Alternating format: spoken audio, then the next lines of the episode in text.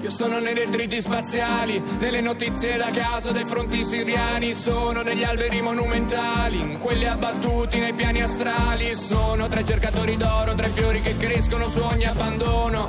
Sono pericoloso io che ti rassicuro, visto all'improvviso è arrivato il futuro. E adesso sono qui, è un superpotere essere vulnerabili.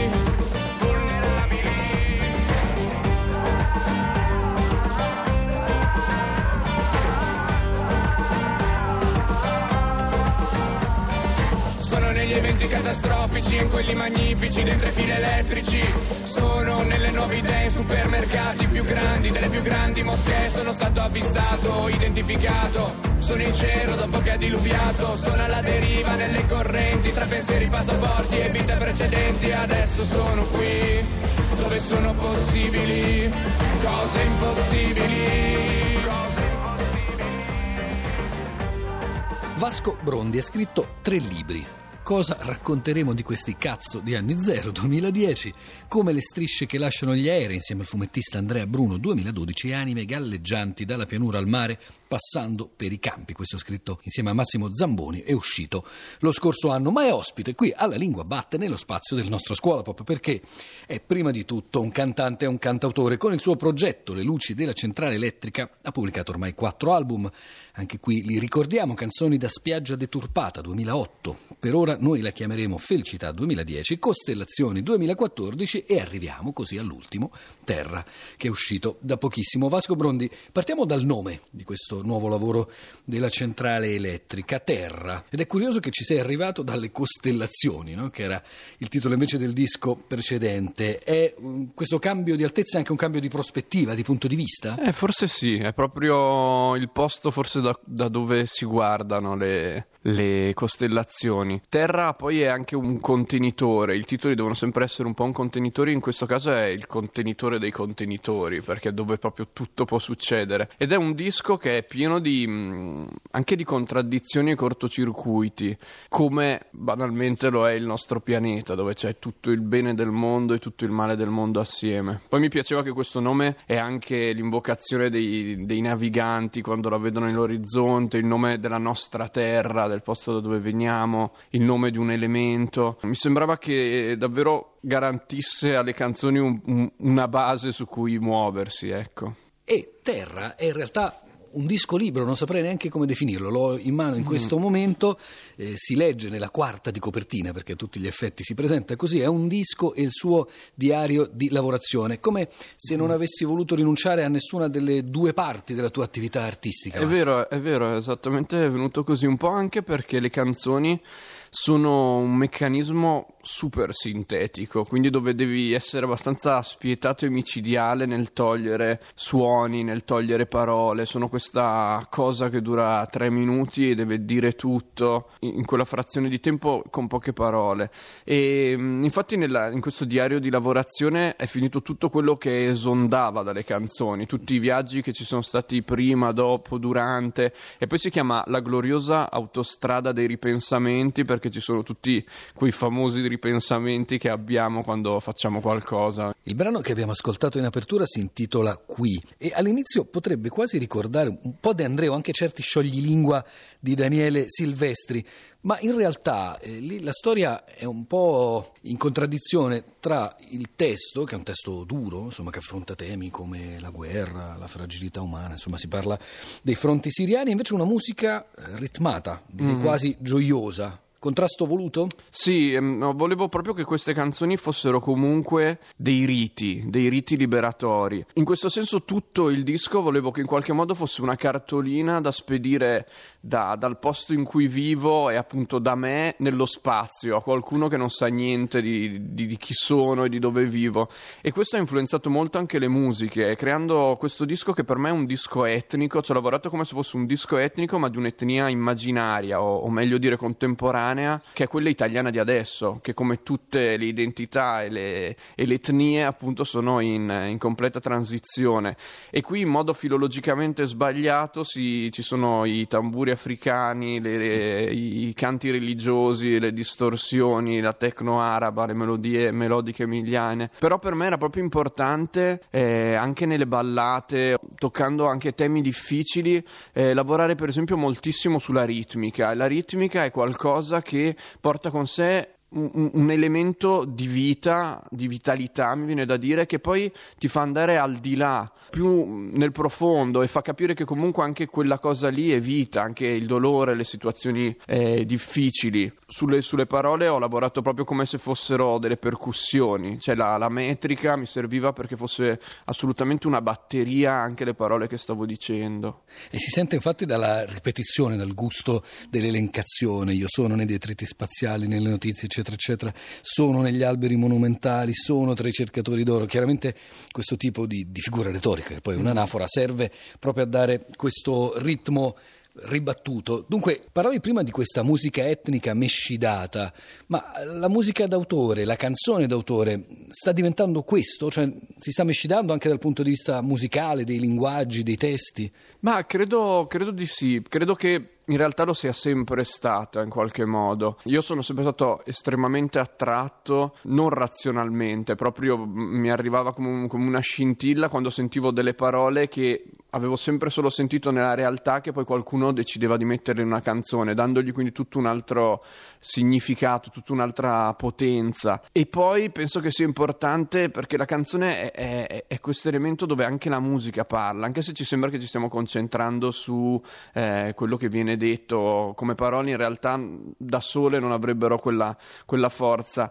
E a me è venuto naturale mischiarle a questa musica perché ho pensato a qual era la colonna sonora reale di questo tempo, e non potevo fare un disco post-rock. Se esci per strada non senti il post-rock. Mi viene in mente per esempio una domenica a Ferrara, l'unica musica che c'è nell'aria è musica balcanica, perché gli unici che se la sentono di suonare per strada così senza organizzazione, permessi di nessun tipo, sono dei complessi, per così chiamarli, di persone rom sostanzialmente, o provenienti comunque dall'est Europa, che vanno dagli 6 agli 86 anni con fisarmoniche, fiati e tutto, e io ho pensato che quella era la colonna sonora della Ferrara dell'inverno 2016-2017. L'ultimo pezzo del disco si chiama Viaggi disorganizzati e ha questa musica balcanica che in realtà è musica ferrarese nella mia idea. Viaggi organizzati era il titolo, se non ricordo male, di un grande disco di Lucio Dalla, in realtà un po' dimenticato nella sua discografia. Sì. Infatti il titolo è proprio un omaggio di quelli che mi piace spargere più o meno nascosto. E allora stavolta l'abbiamo colto. In una città cinese in Africa una cometa è caduta in una zona disabitata. Senti la distanza nel cammino tra le tue origini e il tuo destino. Senti le profezie, i canti dei muezzini e delle tifoserie. Città italiana in Argentina, il vulcano coperto di cenere, le macchine della zona. Tu sei l'unica con gli occhi chiari, non si sa da dove vieni, parli di viaggi interstellari. Senti, sono mie tutte le cantilene, le carte nautiche e le fantasie. Gli scafisti si orientano con le stelle, le nostre storie sono troppo belle. Non cercare di capirle, non cercare di capirle, non cercare di capirle.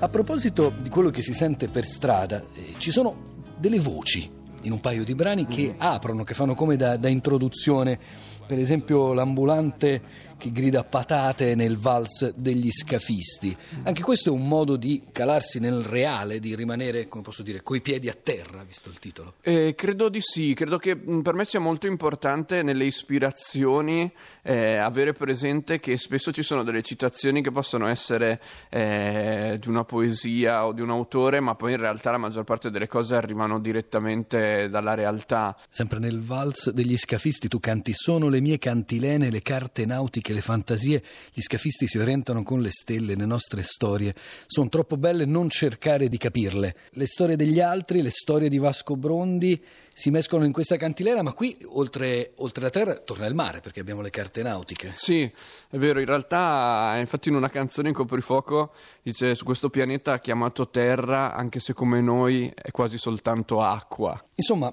questo lavoro terrestre, ma insomma dell'orbe terraqueo, mettiamola così, Vasco Brondi arriva dopo un libro che si intitolava proprio Anime galleggianti, anche se pure lì dalla pianura al mare, tagliando per i campi. È pubblicato dalla nave di Teseo. Allora, cosa dobbiamo aspettarci per il tuo prossimo lavoro? A parte la natura anfibia tra libro e disco, prenderà il largo Vasco Brondi? La cosa che sicuramente è nata da quel libro, poi è entrata anche in questo disco, è un certo interesse, è ormai diventato esplicito per me, per quei posti che sono il contrario dell'essere turisticamente attraenti, no?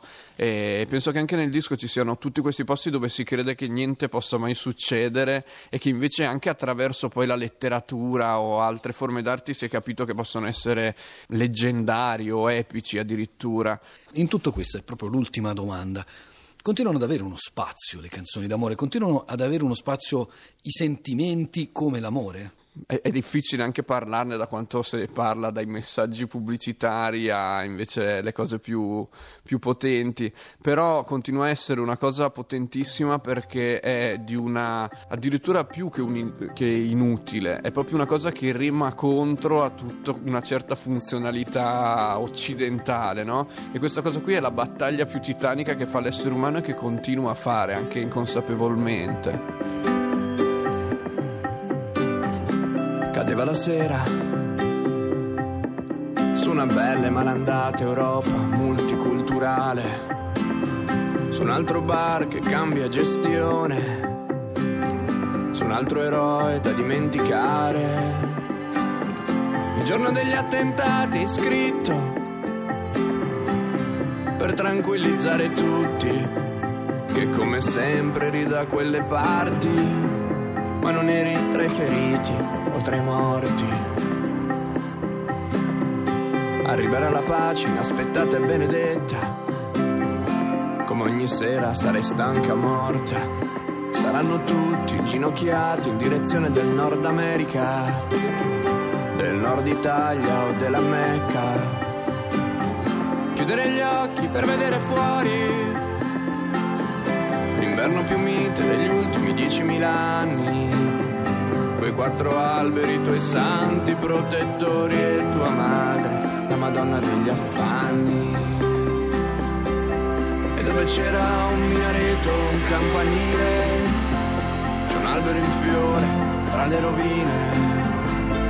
Ci siamo noi due accecati dal sole mentre cerchi di spiegare cos'è che ci ha fatto inventare la Torre Eiffel, le guerre di religione, la stazione spaziale internazionale, le armi di distruzione di massa, le canzoni d'amore.